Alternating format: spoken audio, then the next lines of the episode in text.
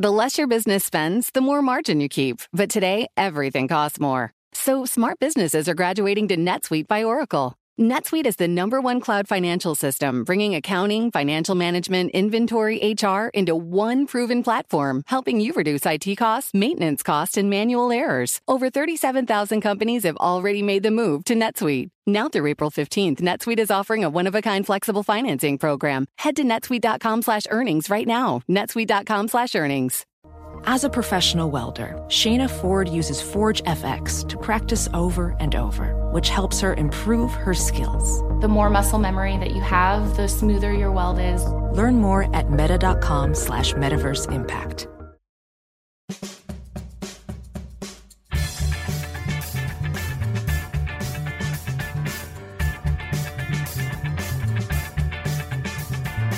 Put knowledge to work and grow your business with CIT. From transportation to healthcare to manufacturing, CIT offers commercial lending, leasing, and treasury management services for small and middle market businesses. Learn more at CIT.com. Put knowledge to work. Welcome to Deal of the Week, Bloomberg's weekly podcast devoted to mergers and acquisitions and the multi-trillion-dollar industry of deals. Last year, I think we had $4 trillion in deals, so it's a pretty hectic place. Anyway, I am your host, your substitute host, actually, Jeffrey McCracken, managing editor of Bloomberg's Global Deals coverage. I am filling in for Alex Sherman, our crack M&A reporter. Typically, it's Alex's smooth voice who's manning the microphone as we chat with bankers, lawyers, flacks, M&A heads, and the occasional M&A reporter. Alex, however, is out for a couple weeks after his wife finally delivered baby number 2 around 6:30 a.m. this morning. He is a boy, by the way, name still to be determined. Our guest in the second half of the show is Tom Burnett. He's a vice chairman and director of research at Wall Street Access. He specializes in teaching traders how to trade, how to analyze market data, and the space of arbitrage community. That's a big part of the M&A world, so it should be an interesting conversation. Alex recorded the interview yesterday before baby number 2 arrived, so that will explain the shift in moderators. Anyway, today I'm glad to have another one of our ace M&A reporters, Ed Hammond, our resident Brit and long-distance bike rider. Ed, any long rides this past weekend? A couple. It was the first race of the season on Saturday, so that was a reasonably long ride, but just a very fast and fairly unpleasant ride. And then a nice long ride on Sunday, because it is finally starting to turn to spring, so a nice ride upstate on Sunday afternoon. I'm expecting you to call in sick in the next couple of days since it's supposed to be 70-something. Yeah, it's odd. I'm already starting to feel a bit weird. I've got this chill and my eyes are itching and I've got a bit of a scratchy throat. So I think it's very, very possible I'll be off for, probably the rest of the week, actually. Yeah, you and I might have the same thing. So yeah, a lot going around. You'll see me. Anyway, we have Ed on today to discuss a deal, actually a potential deal, regarding German chemical giant BASF and its exploration of a bid for the U.S. agrichem company that everyone knows, DuPont. Now, the Wilmington, Delaware company, DuPont, announced back in December it was going to merge with Dow, which was one of the year's biggest deals. However, Ed, on Friday, with our team in London, a gentleman named Donationaire, and one of our reporters in New York, Matt Monks, broke that BASF, months after the deal was announced, was still exploring a bid and working with banks to see if it was feasible. First of all, congrats, Ed. Nice story. Thank you. So, I'm curious, how did the market react to the news when you walked in Monday? Besides the normal pop in DuPont shares, how did the analysts, what did they think of the deal? Did they think it was smart? Did they think it was something that could or should happen? So I just want to pick up, you said a possible deal. I think we could probably say an unlikely deal. And I think the analysts have been very quick to point this out. I think this is indeed what we reported. BASF is looking at this. They've asked bankers to work with them on sort of exploring how a bid could work, how they could structure it. And I think I've also, as part of that, talked to financing banks. The market did not react particularly well. BASF's shares traded off slightly on the news, and obviously, as you mentioned, DuPont shares traded up quite substantially. The analysts have been very skeptical. I think there were a lot of questions about really what the German company could do that would really represent a materially better bid to Dow's offer. And at this point, it would have to be that because, you know, these two companies, Dow and DuPont, they're fairly far down the road. They've had a very public dialogue about, you know, the strategic benefits of this deal. The market likes it. The shareholders liked it. The activists in the stock who have been beating up on the companies for ages, they like it. So for the Germans to bust it up, they would have to come in and really, you know, blow the lights out with an offer. And I just think that's going to be very hard for them to do. On top of that, there's $1.9 billion in breakup fees that they would have to pay if they're even going to get this thing to the table. The fact that they're still exploring it almost 3 months later shows there is a lot of strategic rationale. So even if they don't go ahead and do the deal, it's clear, and I think it was worth reporting the story, to let the market know the BASF is feeling like they've missed some of the better opportunities out there. This deal, obviously, and then before that, Syngenta was sold for, what was it, $43 billion to ChemChina. Yep. So BASF is probably looking around wondering how it's going to play in this consolidation phase. Yeah, I think that's right. And look, I think we did have to report it. I think sometimes the facts do not necessarily represent a deal that's going to get done and going to get announced tomorrow. Obviously, it'd be nice if all the deals we reported then got announced the next day and everything was, you know, straightforward and tied up. But I think sometimes that's not the case. And this was one of those examples, and what we were able to ascertain through sort of fairly extensive reporting between the teams here and in Europe was that they were looking at this. They were seriously looking at this. They had mandated at least two banks to help them study the merits of doing this. And I think that in itself is interesting. And to kind of go to your point on, you know, why are they doing this? And I guess, you know, having seen Syngenta do, as you said, its deal with ChemChina, now watching two other big rivals get together. Monsanto has obviously been out there trying to buy Syngenta historically as well. So everyone else has kind of got their M&A hat on. And I actually think BASF is, there's a little bit of FOMO here. There's a little bit of, you know, they do not want to be left on the sidelines of this M&A wave. And so, you know what? They are looking at all of the possible things they can do. And perhaps they feel at the moment the one they would like to do most, if indeed it is possible, is a run at DuPont. And it would be, as I recall from the analyst reports I read, it would be a $70+ billion deal, which is sizable and sizable for BASF, whose market cap is, I believe, around 60, 63 billion. So they would have to borrow more money or put more money in stock in the deal than the value of their own company right now.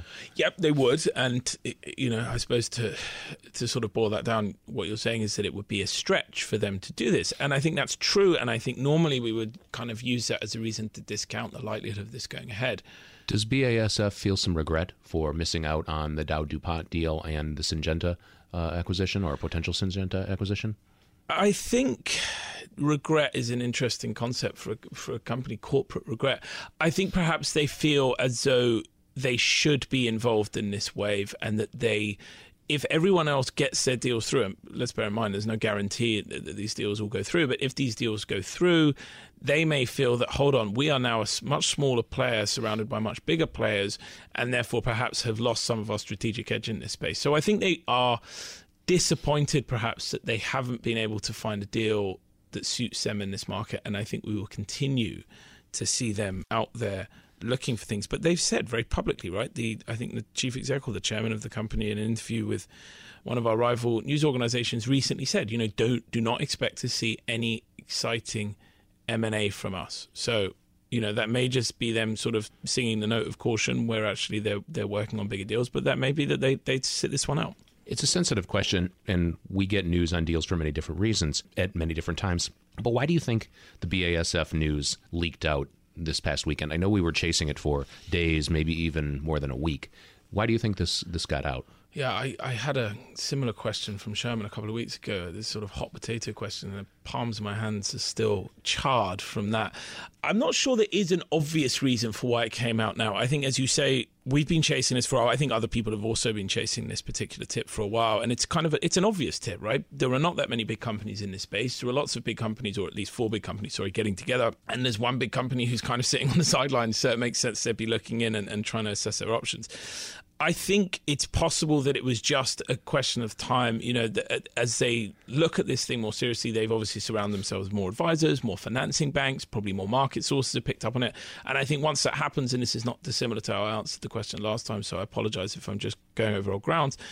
I think once you bring more people into the tent, inevitably the chance of a leak goes up exponentially. And I suspect that is what happened here. Thankfully. Thankfully for us, indeed. Indeed. Well, Ed, I think that's about all the time we have. Happy cycling. Thank you. Hope you get some miles in this weekend. Well, if I feel as ill as I do at the moment, it's going to be very difficult, but yeah. Understood. Thanks again for the insight. Appreciate your time.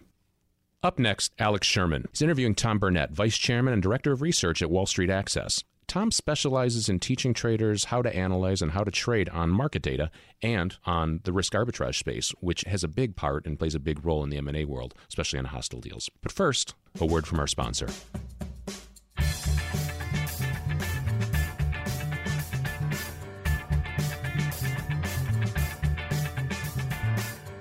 Put knowledge to work and grow your business with CIT. From transportation to healthcare to manufacturing, CIT offers commercial lending, leasing, and treasury management services for small and middle market businesses. Learn more at CIT.com. Put knowledge to work. Okay, I want to introduce Tom Burnett, Vice Chairman and Director of Research at Wall Street Access. We haven't spent much time on this show talking about how to make money from M&A. So that's today's topic. Tom and his firm provide analysis to hedge funds and merger arbitrage funds on their opinions on M&A, specifically about whether or not deals will actually be completed when they are announced. Hi, Tom. Welcome to Deal of the Week. Alex, thank you for having us. So let's start talking a little bit about exactly what your firm does and what you do for the audience that isn't all that familiar with what merger arbitrage strategy is exactly. We try and develop a dialogue with the clients. They call us as soon as a transaction is announced, or very often they're working on a transaction that may be under the normal radar screen. They use us as a sounding board. What do you think of this? What kind of strategy would you employ? It's a tailored kind of research. In other words, it's not a one-size-fits-all where we send out a single report to 50 people. The analysis is targeted. Many of our clients are only interested in talking to us about a certain transaction that perhaps has additional regulatory difficulties that they think we can help them steer through. So again, it's not the fundamental research. We don't have target prices. We really don't have buy-sell. We have deal good, deal bad, watch out for this, could be another bidder out there.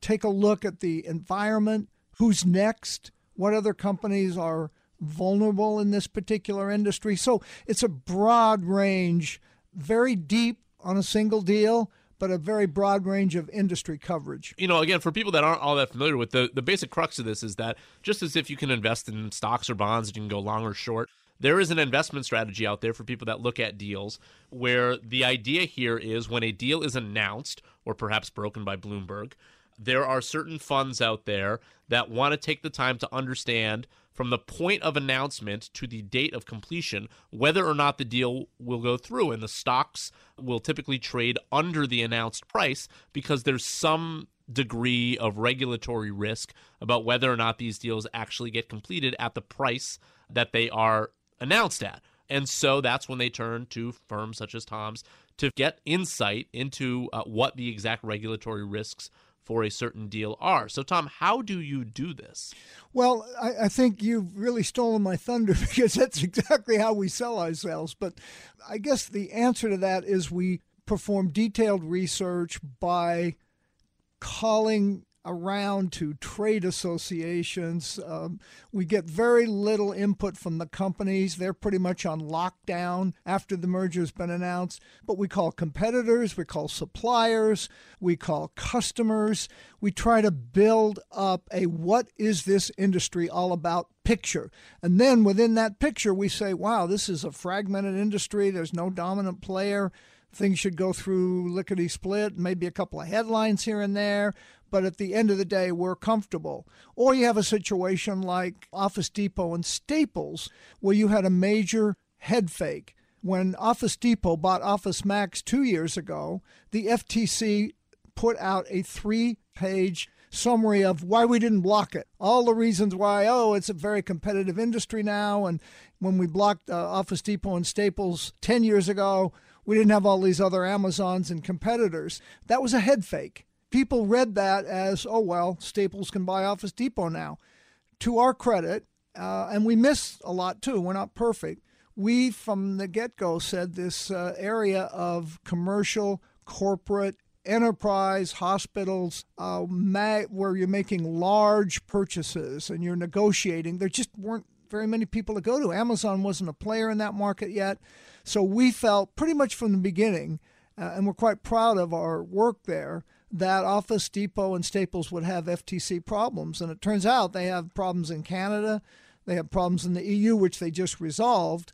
but they got sued, and the deal's being opposed by the FTC. We're in court. We're going to have a hearing starting in late March, and that deal is traded to a huge spread, a $4 spread on a $5 stock.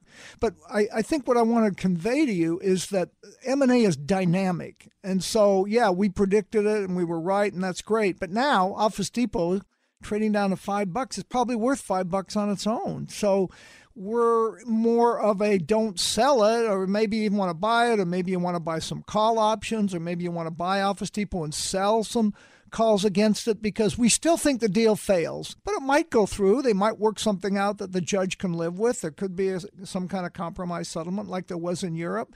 And then you got bang, you got 4 points of upside. And in our opinion, they're getting a breakup fee that's worth about 50 cents a share to Office Depot. The upside downside, the risk reward ratio has now flipped. It's $4 up, maybe 50 cents to $1 down, and you could get a settlement in there that leads to a big pop. So I think what I wanted to just, and you're aware of this, obviously, it's a dynamic game of risk reward analysis. Every day the risk reward changes. We have to be in the middle of it, and our view can change based on the stock price. A deal we hate could still be attractive if the risk-reward ratio flips to where you make so much if it goes through versus what you could lose. So we're constantly monitoring. We're in front of the terminal. we're a good Thank you. Pay my salary. But it's the dynamic nature of merger arbitrage trading that this is not a set it and forget it kind of trading rationale. So your firm provides analysis to firms that are actually placing bets on this, but your firm itself does not. We do not take positions in any of the names. Absolutely true. We are a market maker in 2,500 stocks, and we may have an odd customer-driven trade that comes into us. In a name. I'm not aware of it. If we do, I'm not involved. I think it's very important to understand that that's really done off on the side, not driven by the research. And was this sort of a business model decision of yours? Because I would imagine there's got to be at least a part of you and other people at your firm that think, look, if we're such experts in this, why not just bet our own money on this? Well, we started the merger effort at Wall Street Access all the way back in the late 90s. And I think the model we had was the correct model in that we did not want to be tainted with positions which could affect our opinion. We wanted to be able to say, we hate this deal, or suddenly the risk reward shifts and we like it. And then do we sell first if we have a position on the firm's books? And then do we go out and tell the customers about it? It just creates so many conflicts. That we just said, no way. So we are research-driven. That's our model.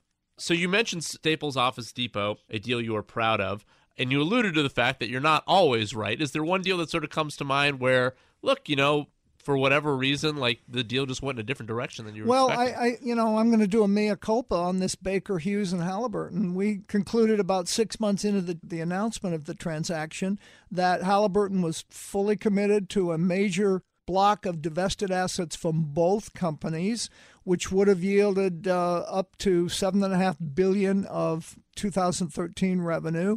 We felt that was enough. We also felt that Halliburton is motivated to do it because the industry is collapsing and they need that $2 billion a year in EBITDA synergies that they were claiming the merger would generate for them. In addition, they didn't want to pay the $3.5 billion breakup fee, be left with nothing. So we have been unfortunately bullish on the ability of those companies to win approval, and they are stuck. They're stuck in the DOJ. They're stuck in Australia. They're stuck in the EU. And frankly, we're not getting much dialogue with the companies at this point. It's a very sensitive subject for them.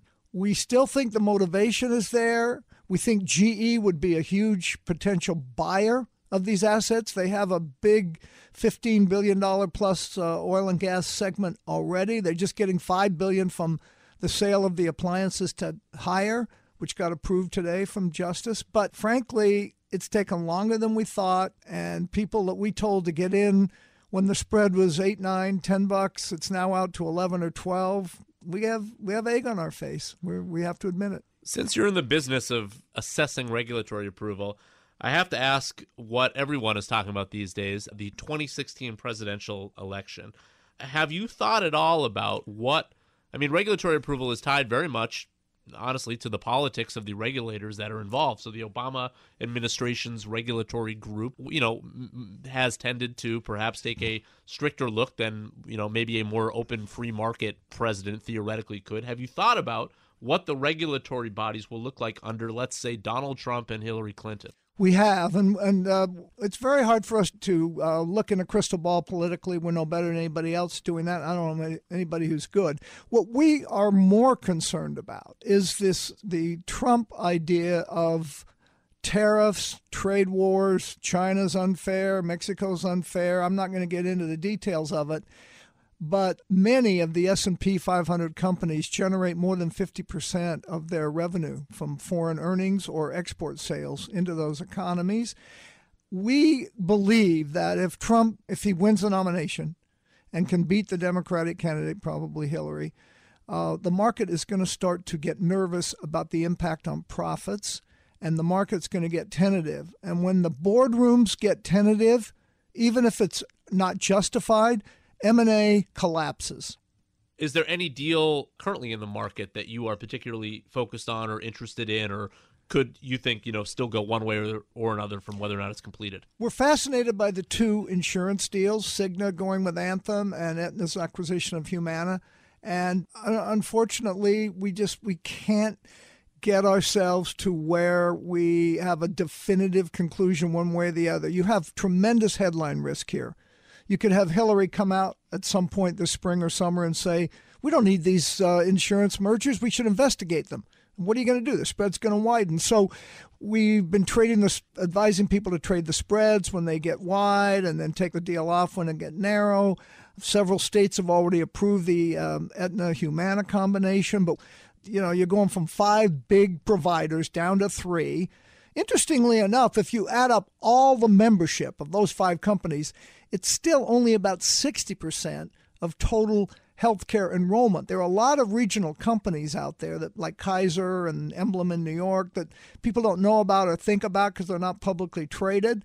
So that gives me comfort that maybe something could be worked out, but I'm not ready to stand up on a podium and say, set these things up. When Cigna spread gets out to 40 or more, and it was 42 several weeks ago, you put it on. Now it's 31, you take it off. You made 11 points, and that's, in my game, that's a living.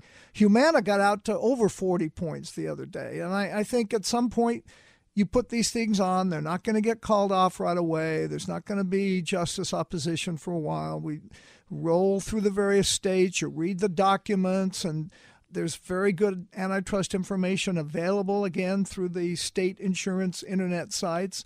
But those deals are troublesome to us because we just can't get to the point where they're going to block it or it's going to go through. And just so that our listeners understand, when you say put it on, are you saying you want to go long the target? No, long the target and short the buyer. Right. Putting on the spread means you're wearing the spread. And so it pulsates. It's like an accordion. So if I put it on at 42 and I take it off at 35, I've made 7 points. Now, 7 points on a $130 stock is not great, but if I can do it in a month or two, my annual rate of return is in the 20s or 30s. That's the other thing about merger arb. It's annual return. And so the shorter the time period, the better the return. And that's why the clock is the deadly killer of merger arb players. Another topic I'm sure you have opinions on that's come up before in this podcast is the idea of inversions. You know, these companies going to other, let's say, U.S. domiciled companies wanting to get out of the U.S. so that they can pay lower taxes and domiciling themselves in foreign countries. And I'm curious, do you feel like inversions are just going to keep continuing, maybe even through the next presidential administration, or are we coming to potentially the end of the wave of inversions? I think we have to watch the Pfizer one now that's Pfizer, out Hallerkin. There. Yeah, because I think that's the one that's got the high-profile target on its back. We don't see any, you know, we read all the Treasury bulletins and all the public information that's out there, and we don't see that they have enough to really kill it. And so if Pfizer can pull that off, it's a multi-billion-dollar transaction. Huge. It'll possibly motivate other ones, and Congress is going to have to step in and change the law. And under Republican House and Senate, I don't see that unless we get a really big shift to lower corporate rates as part of the package. So I would say we'll watch the Pfizer deal. If that one goes through, we're going to have more of the same until Congress acts, and we don't see Congress doing anything. Tom Burnett, Vice Chairman and Director of Research at Wall Street Access. Thanks for joining us, Tom. Thank you for having us. So that's it for this episode of Deal of the Week. Hope you enjoyed it. You can expect more Bloomberg reporters and M&A professionals who are doing deals real time. Hopefully, with Alex Sherman gone, you still had a worthwhile podcast. You can find us on the Bloomberg Terminal and Bloomberg.com, as well as on iTunes, Google Play, or whatever app you use to listen to podcasts. And take a minute to rate and review the show while you're there. Again, we can be found on Twitter. Alex is at Sherman4949. Ed is at Ed, Hammondny. And I'm at JCMCCRACKEN. Thanks again. Hope you have a great day. Put knowledge to work and grow your business with CIT. From transportation to healthcare to manufacturing, CIT offers commercial lending, leasing, and treasury management services for small and middle market businesses. Learn more at CIT.com. Put knowledge to work.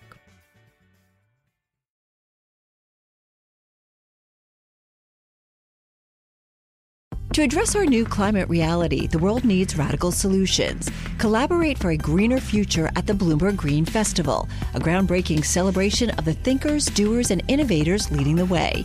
From design and culture to technology, science, and entertainment, hear from inspirational speakers and immerse yourself in climate solutions, July 10th through 13th in Seattle. Title sponsor, Amazon. Get 20% off using promo code Radio20 at BloombergLive.com/Green Festival.